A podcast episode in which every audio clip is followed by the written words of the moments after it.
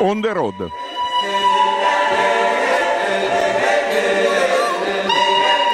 Buongiorno, buongiorno a Claudio Agostoni, benvenuti a un nuovo appuntamento con On the Road che quest'oggi è in Iran. به نام خداوند بخشنده مهربان به nome di Dio clemente misericordioso. Benvenuti a tutti gli ascoltatori Radio Popolare che vogliono scoprire l'Iran o la Persia. Quello che avete appena sentito era il saluto e la preghiera con cui Reza, la guida che ha accompagnato alcuni viaggiatori di Radio Popolare nel nord dell'Iran, iniziava la giornata in nostra compagnia. Quello che vi riproponiamo oggi è una puntata di On the Road che racconta di un viaggio nell'Iran del nord, non il viaggio canonico, quello l'Iran classico, che anche per il duemilaventi proponiamo dal venti al trentuno marzo. Ecco, quello che invece vi raccontiamo oggi è un viaggio che faremo qualche settimana dopo, dal tre al quattordici di aprile, ed è l'Iran del nord. Mashhad, una grande capitale religiosa, un centro dove potere temporale e potere religioso sono strettamente collegati, e poi le montagne impressionanti, diverse ovviamente dalle nostre Alpi, così come il Mar Caspio e le sue rive sono diverse dai mari che conosciamo noi. Paesini abbarbicati sui monti, paesini che sembrano immersi in un clima da fiaba. Ripeto, per un viaggio che andiamo a proporre dal tre al quattordici di aprile.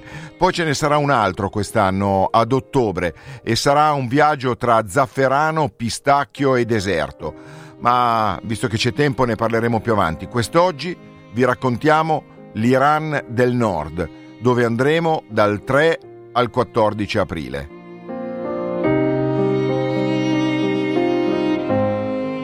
Il racconto parte dal volo che abbiamo fatto, un volo Iran Air per Teheran.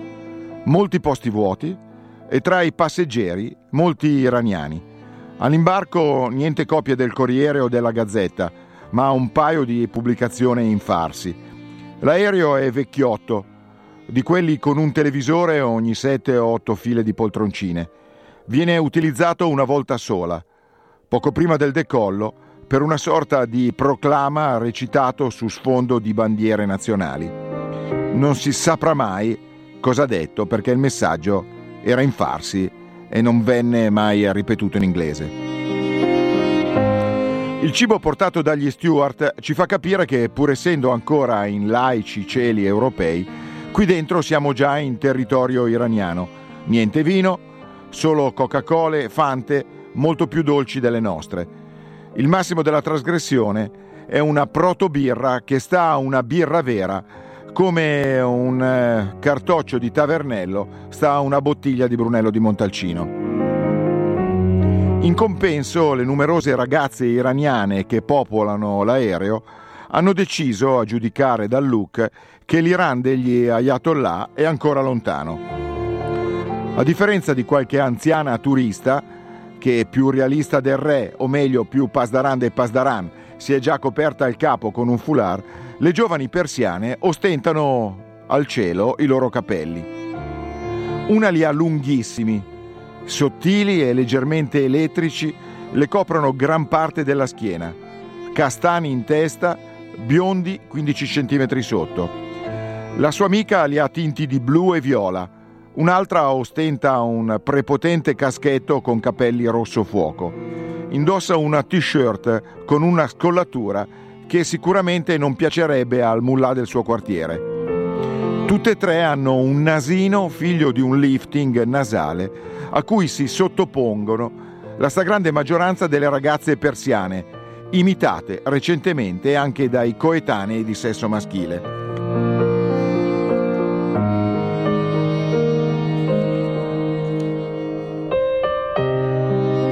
E qui dobbiamo aprire una parentesi su questo discorso della rinoplastica o della nasomania persiana. Alcune voci eh, ci spiegano che pare sia legato all'obbligo del velo. Le donne si preoccupano che il volto e le mani appaiano al meglio, poiché sono le eh, uniche due parti del corpo visibili in pubblico. Un'altra lettura più politica eh, dice che questa della rinoplastica è una sorta di sfida alle autorità. Più queste ultime predicano un comportamento moralmente adeguato, più le donne usano, tra virgolette, il loro corpo, che le autorità vorrebbero umiliato, per manifestare opposizione e resistenza. Una lettura questa confermata anche dal pesante uso di make-up. L'Iran è il terzo consumatore di cosmetici nel Medio Oriente. È innegabile però che ci sia anche una volontà di emulazione dei modelli occidentali. Dive del cinema e della musica pop internazionale sono diventati modelli estetici per molte giovani iraniane, che tentano di imitarle in tutto, naso compreso, che originariamente era il naso alla Lollobrigida, così eh, per quanto riguarda le prime operazioni di eh, rinoplastica. Poi si è andato su modelli più contemporanei sino ad arrivare a Rihanna. La corsa alla plastica del naso costituirebbe un vero e proprio inseguimento di uno dei miti occidentali, in barba a un regime che da oltre trent'anni predica l'allontanamento dalla cultura dell'Occidente e dalle sue perversioni. Ciò spiegherebbe il ricorso alla rinoplastica anche da parte degli uomini, che non hanno problemi di visibilità del corpo. Divertente è quanto mi hanno fatto notare eh, a Teheran.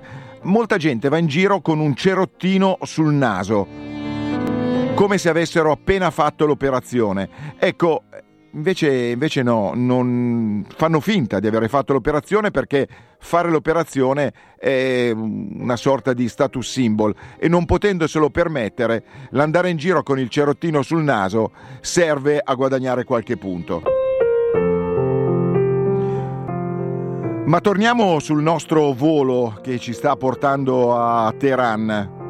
L'occhio è sempre sulle tre ragazze che sono sedute davanti a me, e quando stanno per iniziare le operazioni di atterraggio scatta l'operazione "Mo devo darmi una regolata". L'audace t-shirt scompare sotto un abbondante maglione e i capelli vengono coperti da veli monocromatici. A ostentare la loro volontà di mostrare al mondo quanto sono belle rimangono solo i nasi, figli dell'ottimo lavoro di chirurghi estetici che, come abbiamo raccontato, da queste parti sono tra i migliori al mondo. Nel frattempo l'aereo è atterrato e conviene che il sottoscritto cerchi il proprio passaporto.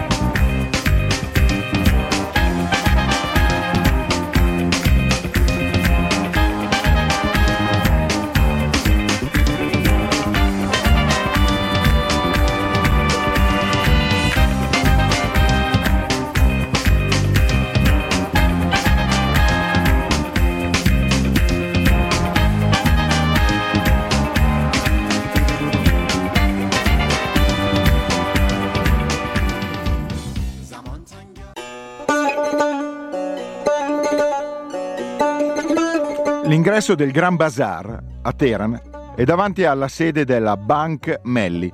Un fiume umano scende alcuni gradini per rimettersi in un corridoio dove avventori e curiosi tracimano in decine di aperture che si affacciano su altre aperture. Sulla piazza antistante la gente si gode il sole. Una sorta di viel locale spaccia frullati di melograno e di banane, sandwich farciti di falafel e insalate che galleggiano in un mare di salsa inducono in tentazione, molto meno alcune zuppe degustate con ingordigia da iraniani che immergono il loro cucchiaio in ciotoline di plastica. Carrelli stracolmi di scatoloni viaggiano sospinti da maschietti ansimanti. Per superare gradoni e barriere anti-attentati bisogna scavalcarli, ma i passanti si fermano a dare una mano appena vedono qualcuno in difficoltà. Generosità a piene mani anche nei confronti dei numerosi mendicanti che bazzicano la piazza. Molte le donne nerovestite, ma non mancano ragazze con foulard colorati. Tante palandrane nere, dicevamo, ma c'è nero e nero. Tinta unita, filigranato, istoriato, con un bordino esterno blu, eh, palandrane lucide, opache, insomma ce n'è un po' per tutti i gusti. Venditori di zufoli di plastica e di pistole e sparabolle di sapone fanno la loro comparsa.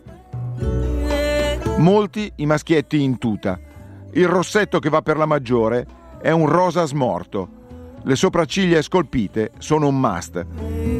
Una ragazza bionda con un foulard che in pratica copre solo la nuca incrocia una coetanea che con i denti tiene un lembo della palandrana nera che ricopre i suoi abiti. Venditori ambulanti di chai incrociano le loro voci con quella di teraniani oranti che hanno iniziato a salmoidiare seguendo le indicazioni di autoparlante. Un poliziotto insegue un ladruncolo pizzicato nell'esercizio delle sue funzioni. Il signore seduto accanto a me, su un muretto, si toglie le scarpe e le dà a un ragazzino che gliele lucida seduta stante. Faccio un respiro profondo e mi immergo nel bazar.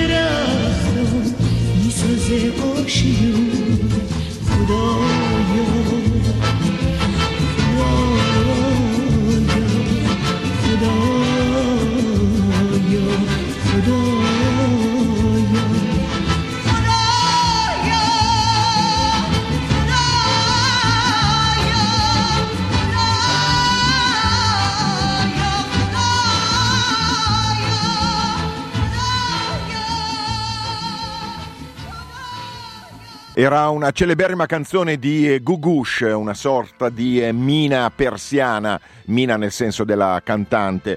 Era un po' la canzone inno di questo viaggio in Iran del Nord che abbiamo ballato e cantato a scavarciagola in più di una serata danzante che abbiamo vissuto durante questo viaggio. Serate danzanti, una delle tante cose strane che possono capitare in eh, quel della Persia.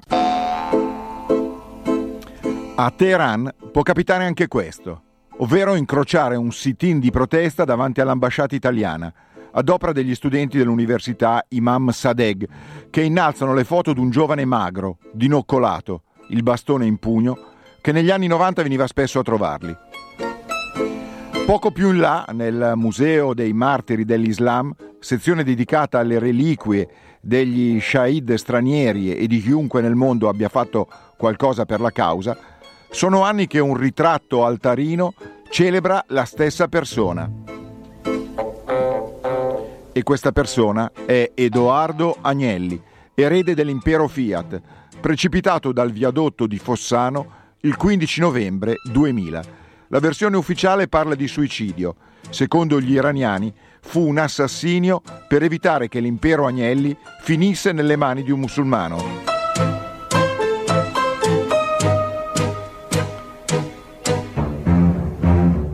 Una versione, quella iraniana, che parte da un fatto incontrovertibile, la tormentata religiosità del figlio dell'avvocato. Edoardo Agnelli era affascinato dalle fedi, si era laureato in storia delle religioni, con una tesi su quelle orientali, e sicuramente aveva una passione per la mistica sufi. Fonti iraniane raccontano che un giorno Edoardo si presentò all'ambasciata degli Ayatollah a Roma e, riconosciuto, ottenne di incontrare Khomeini nella città santa di Qom. Qualche anno più tardi tornò a Teheran per un venerdì di preghiera con Khomeini e, sempre secondo queste fonti, avrebbe lasciato molti scritti infervorati, non pro-Juventus, ma pro-Islam. Possa Allah guidarvi, proteggervi, essere sempre con noi. Non ci sarà una nuova religione dopo l'Islam. Sono frasi che gli iraniani giurano essere state pronunciate da Edoardo. Nelle rare interviste concesse alla stampa, Edoardo Agnelli affermava di voler prendere le distanze dagli schemi del capitalismo selvaggio e riteneva la Fiat una opportunità per l'Italia. Credeva infatti che l'azienda dovesse contribuire alla modernizzazione del paese, favorire una equa distribuzione, attuare le indicazioni economiche e produttive decise dalla politica senza tentare di influenzarla. Era perfettamente conscio delle responsabilità e delle aspettative riposte verso la sua persona. Contemporaneamente si dedicava agli studi di teologia, appariva in pochissime occasioni pubbliche e in qualche manifestazione religiosa o antinuclearista. Sulla sua morte, la televisione iraniana ha realizzato un cult movie, spesso replicato in prima serata e venduto in D V D. La tesi che viene sostenuta è che il rampollo islamico degli Agnelli fu emarginato dal ramo sionista degli Elkan, una guerra per l'eredità che nascondeva una guerra di religione, un complotto sionista per impedirgli di ereditare il controllo della Fiat.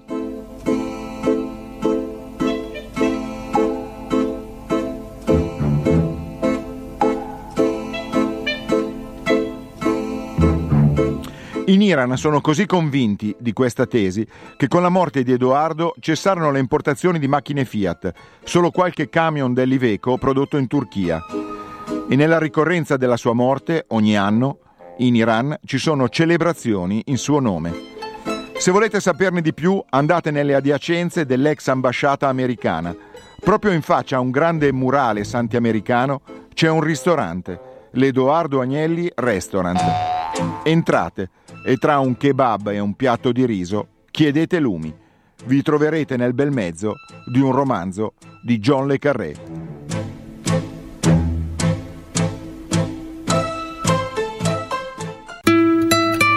Radio Popolare on the road, quest'oggi in Iran, e dopo l'inquietante storia di Edoardo Agnelli, un incrocio tra Iran e Italia meno inquietante, decisamente più affascinante e poetico.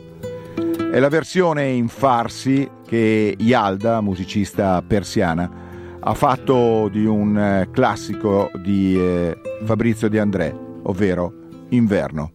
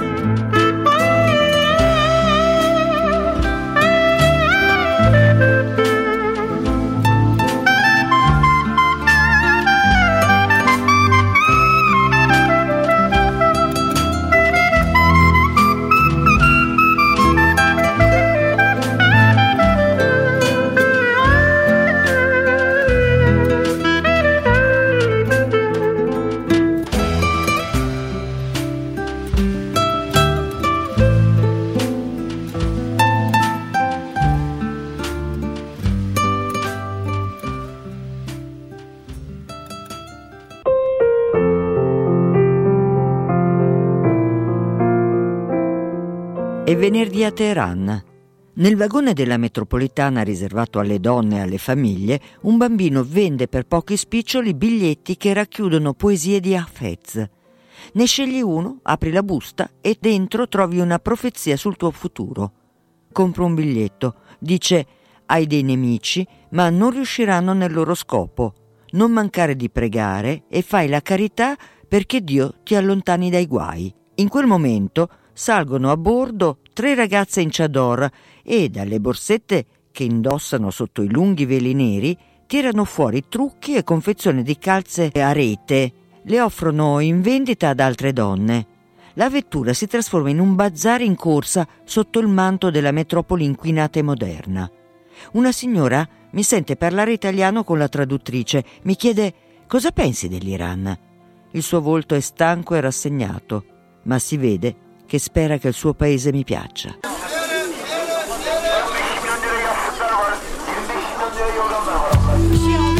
È una cartolina da Teheran. Ce ne vorrebbero migliaia per raccontare una città, decine di migliaia se si volesse raccontare l'intero Iran. Un paese effettivamente composito, complesso, articolato. Pensate che oggi un iraniano su quattro ha meno di quindici anni e le nuove generazioni sono in balia, a volte preda, di un dualismo lacerante. L'attrazione per tutto ciò che è occidentale e il senso profondo della cultura locale e dell'orgoglio nazionale.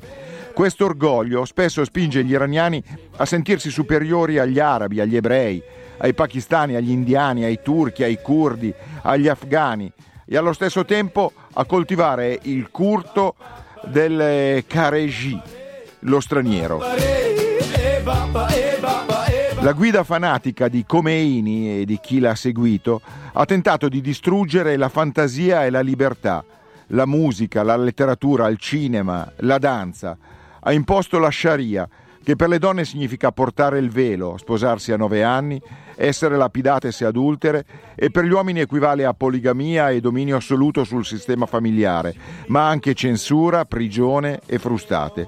Oggi che una fase politica migliore si profila per il futuro dell'Iran, tocca alle donne e ai giovani restituire poesia e anima, bellezza, sogni e fantasia al proprio paese.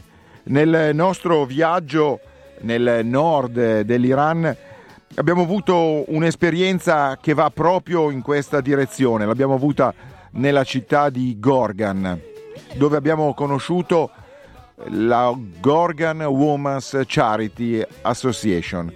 E quello che ora vi raccontiamo è un po' il diario di un incontro che ci è rimasto nel cuore. La sede della Gorgan Women's Charity Association è in una zona che, dato il traffico perenne e un'edilizia che unifica periferie e centro città, non permette di capire se ci si trova in piena downtown o in una cintura periferica. Attraversando un incrocio di quello in cui metti a repentaglio la tua vita, mi accorgo che c'è un movimento nelle adiacenze della cancellata di quella che si rivelerà la sede della Gorgan Women's Charity Association. Dal duemila l'associazione lavora con l'obiettivo di alleviare la povertà degli abitanti locali. L'obiettivo principale di questa attività è la valorizzazione e l'accrescimento dell'autostima delle persone disagiate, in particolare delle donne capofamiglia. La Gorgan Association è impegnata nella scolarizzazione di strati giovanili marginalizzati da problemi economici delle loro famiglie. Inoltre cucina e vende prodotti gastronomici e artigianali, offre consulenza al lavoro e dispone di una clinica odontoiatrica dove lavorano una ventina di dentisti volontari, che offre servizi gratuiti.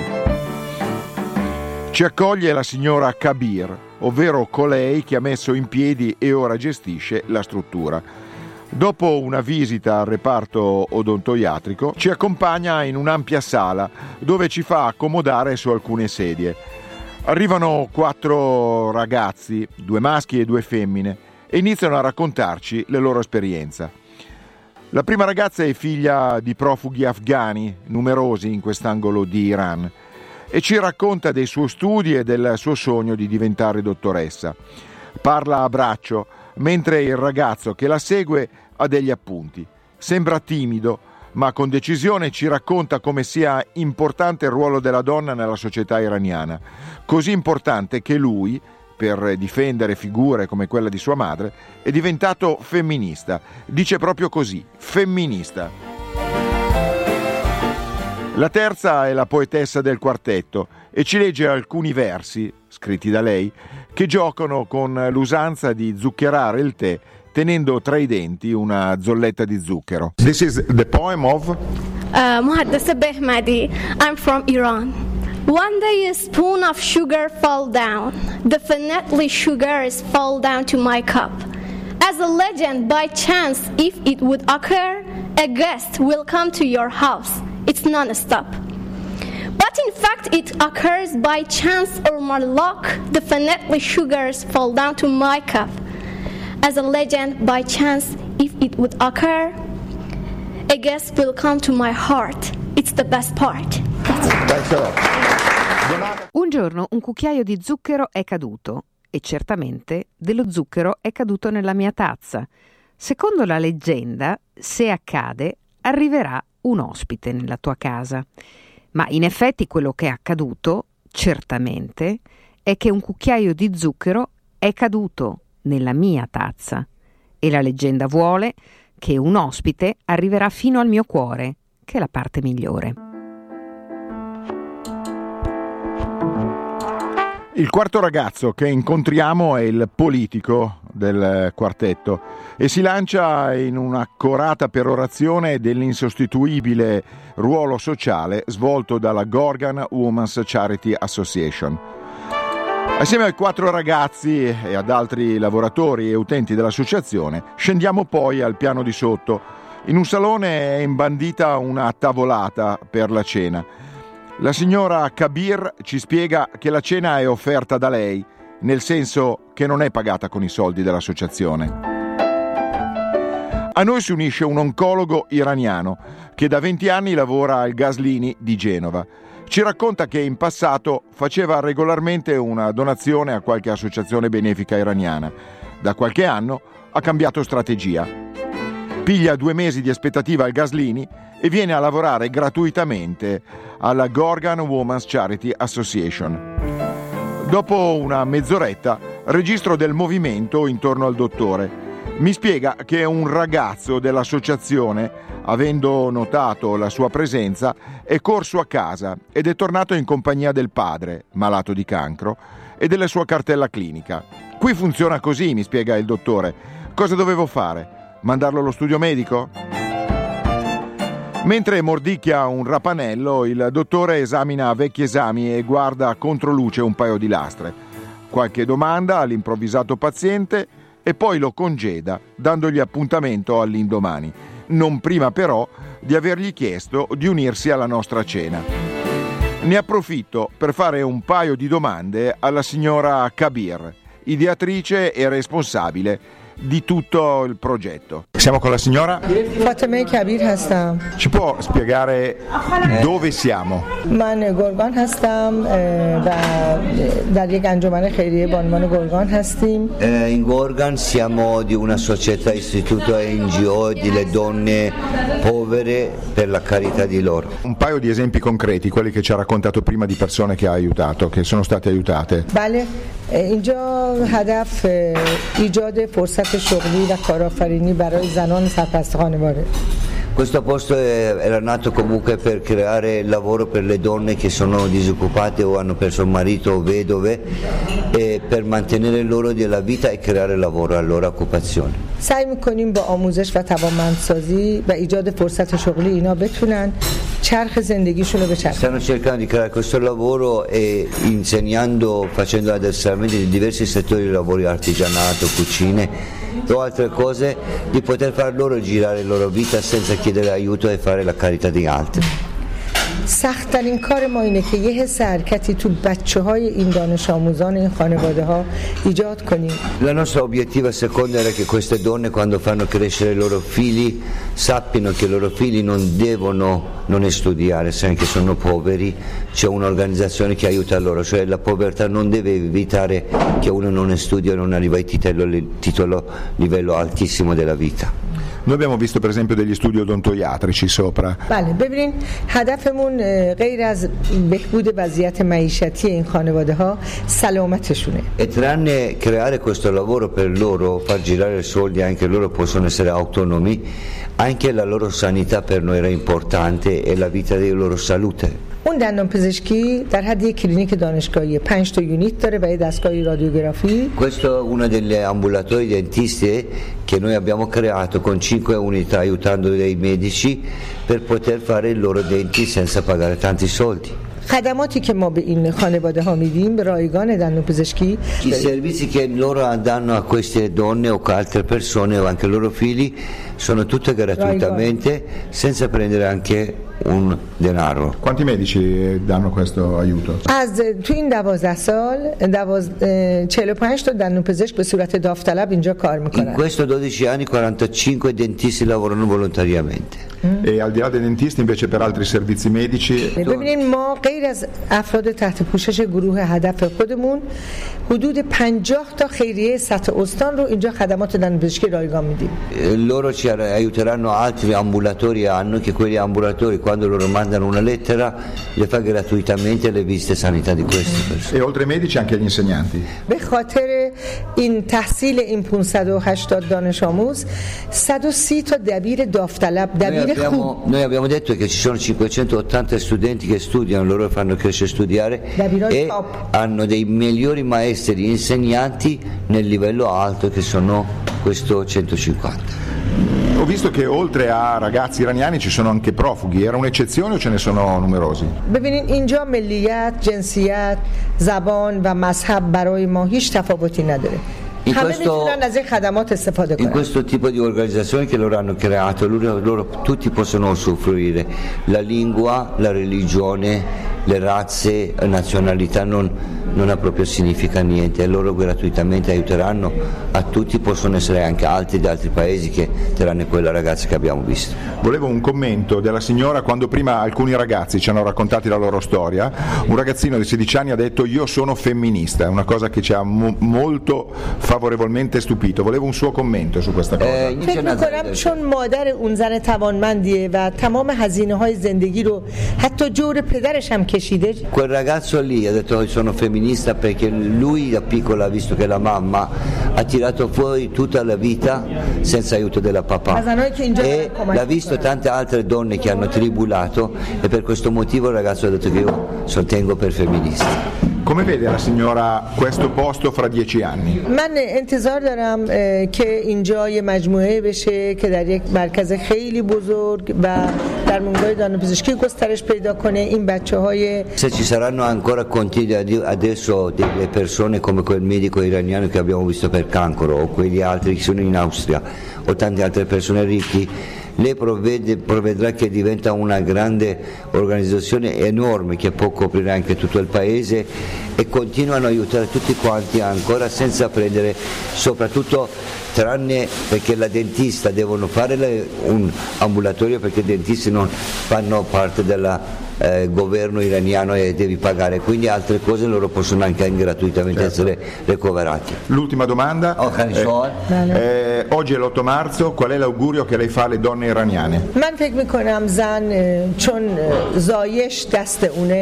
Lei pensa che siccome la donna fa nascere figli, tarbiyat bacheha dast une, educare i figli ci fa lo, lei, l'economia li fa lei dalla casa. میتونه بسیار اثرگذار باشه و و غیر از خودش و خانوادهش به دیگران فکر کنه. Tranne se stessa e la famiglia può pensare anche dintorni e tutte altre persone che sono vicini. اینقدر مسئولیت خودش رو خوب انجام بده. Riesce a fare la sua responsabilità talmente bene nella tutta vita, una donna ha questa capacità. Che حضورش در عرصه های اجتماعی. Che la sua presenza nella società, nel qualsiasi posto della società. هیچ مانعی برای خانواده نباشه. Non crea nessun diciamo impedimento eh, del, della vita quotidiana per se stessa. ممنون. ممنون. متشکرم. منم خیلی متشکرم. بهترین هدیه بود وجود شما امروز برای خیریه. روز per me otto marzo, per lei, per loro tutti quanti era un regalo bello che loro hanno ricevuto dopo questi diciassette anni di questa organizzazione, di avere questo gruppo culturale italiano. Mamnun. Mamnun. Manie del bastan, manie peyvastan, manie del kandan, gosastan, manie خاطره آنچه بر کسی گذشته و در حافظش مانده، معنی حافظه آرزوی ضبط و نگهداری مطالب بقایی، معنی آرزه اتفاق پیش آمد مرزش، معنی فاصله مسافت بین دو چیز یا دو کس، تو خیلی دوری خیلی دوری، تو خیلی دوری خیلی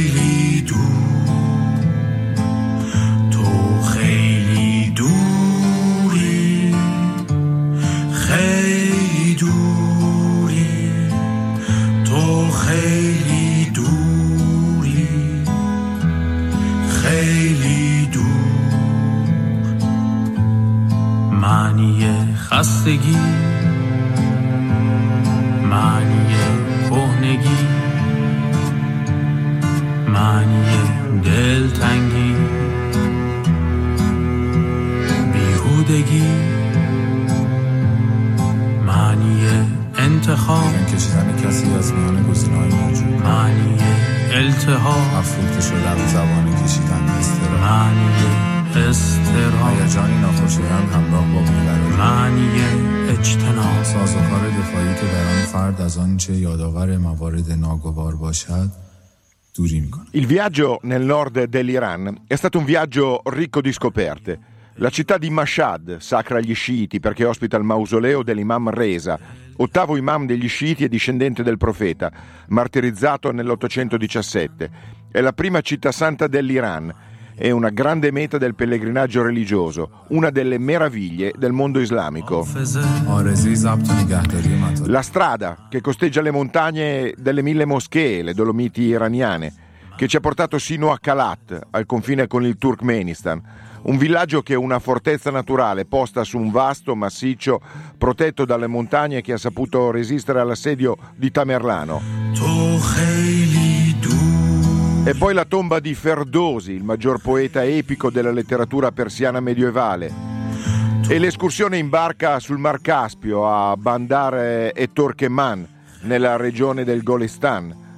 La magia di Masulè, un villaggio a mille metri di altitudine con un'architettura unica, l'unico luogo totalmente pedonalizzato dell'intero Iran, aggrappato al fianco della catena montuosa di Alborz, lungo un dislivello di circa cento metri, presenta una conformazione terrazzata in cui il tetto della casa inferiore costituisce il cortile e il marciapiede di quella superiore, un eccellente esempio di ecosostenibilità sia per i materiali usati, le case sono in legno e argilla su due piani collegati da scale tortuose, che per i labirintici passaggi che collegano i vari strati cittadini che rendono impossibile l'accesso alle auto. E poi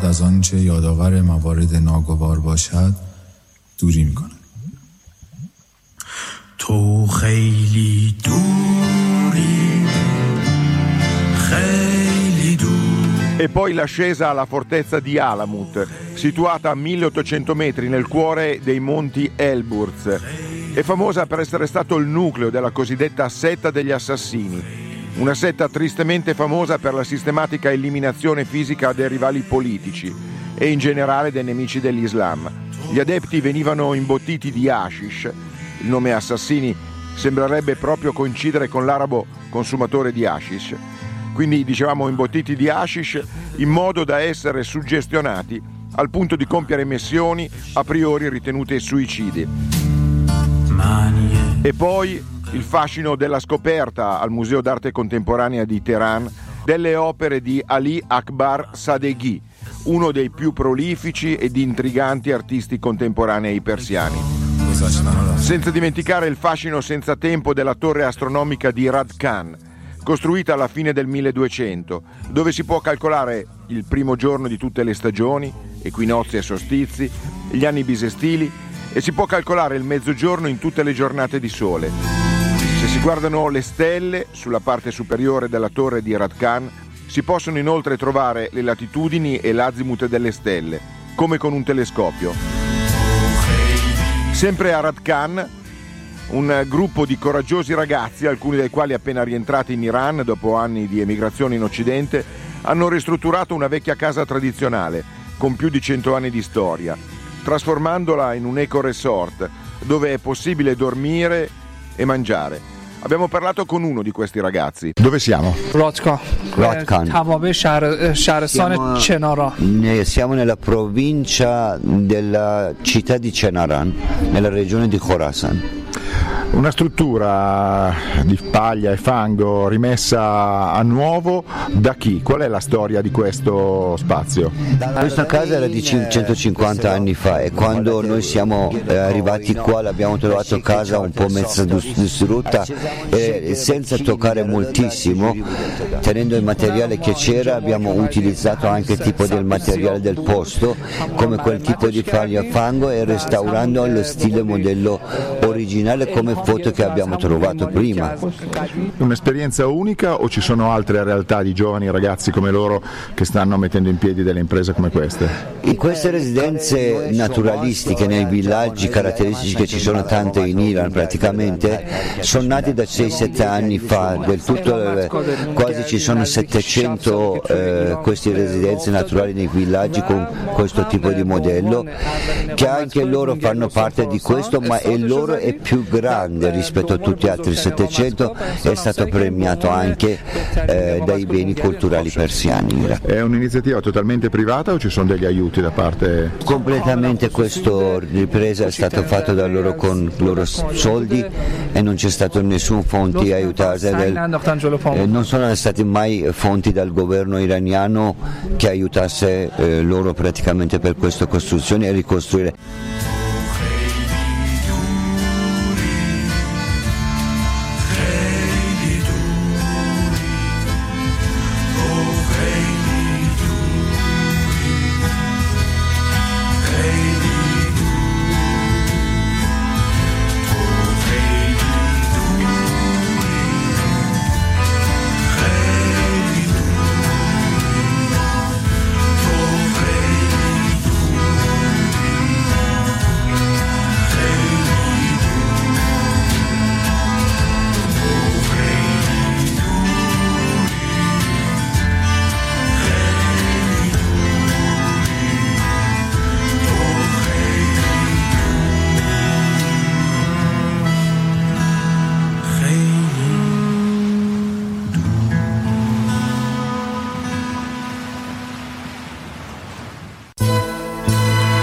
Ci avviamo verso la fine di questa puntata di On The Road sulle note di Kavir, di Gugush, che come vi abbiamo detto è stato l'inno di questo viaggio nel nord dell'Iran.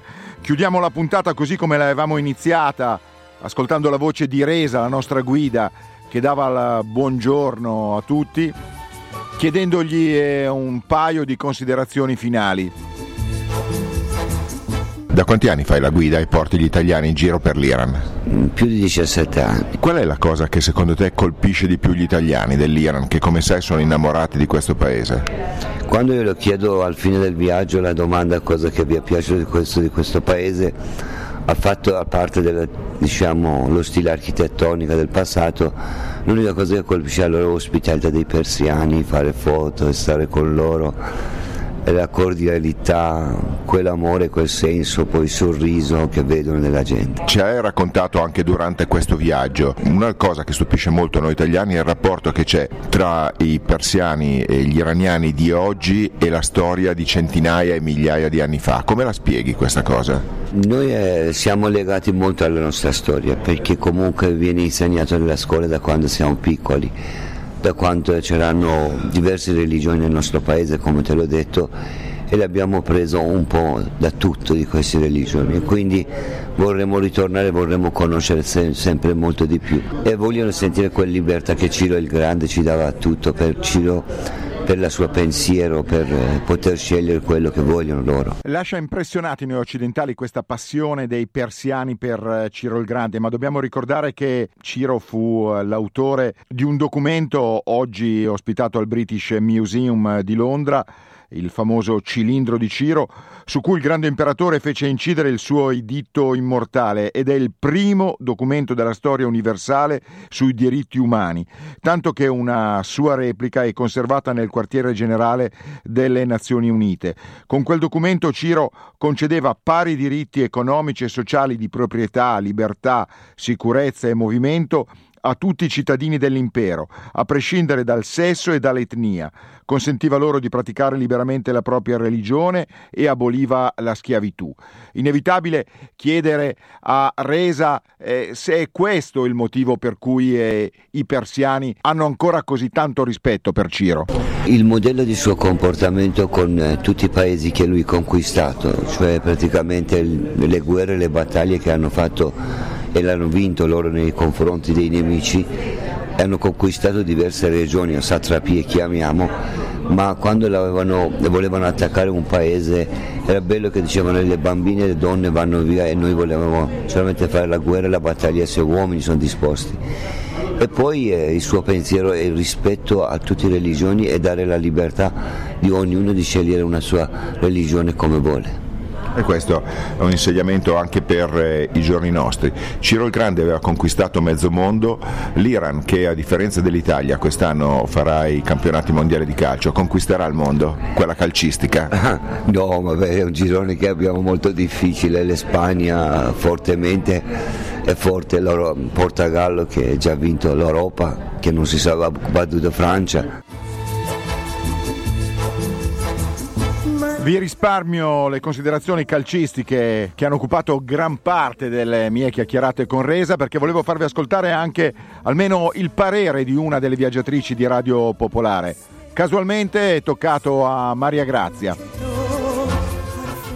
Siamo al caffè dell'aeroporto Imam Khomeini di Teheran, a fine del viaggio. Maria Grazia è una delle viaggiatrici. Maria Grazia, tu eri già venuta in Iran eh, quanto tempo fa? Due anni fa. La prima cosa che ti chiedo è la differenza che hai trovato nel paese. Dal punto di vista della società non mi pare. Forse quello che avevo notato l'altra volta che mi era piaciuto molto era l'apertura e la curiosità da parte degli iraniani nei confronti del, degli occidentali o comunque dei, degli stranieri. Pensavo che questa cosa sarebbe scemata con, con l'aumento, con l'aumento del, dei turisti, dei turisti. Invece ho visto che è ancora um, intatta, insomma, questa... questa attenzione, questa eh, accoglienza nei confronti del, del diverso, diciamo. Una differenza invece che ho notato, l'altro viaggio io l'ho fatto nel centro del, del paese, eh, che è prevalentemente desertico, e invece questa volta al nord mi è piaciuto moltissimo il paesaggio, che cambia da una zona all'altra e con questa fioritura eh, straordinaria dei, dei mandorli verso, verso gli ultimi, negli ultimi giorni del, del viaggio. Che impressione ti hanno fatto gli iraniani?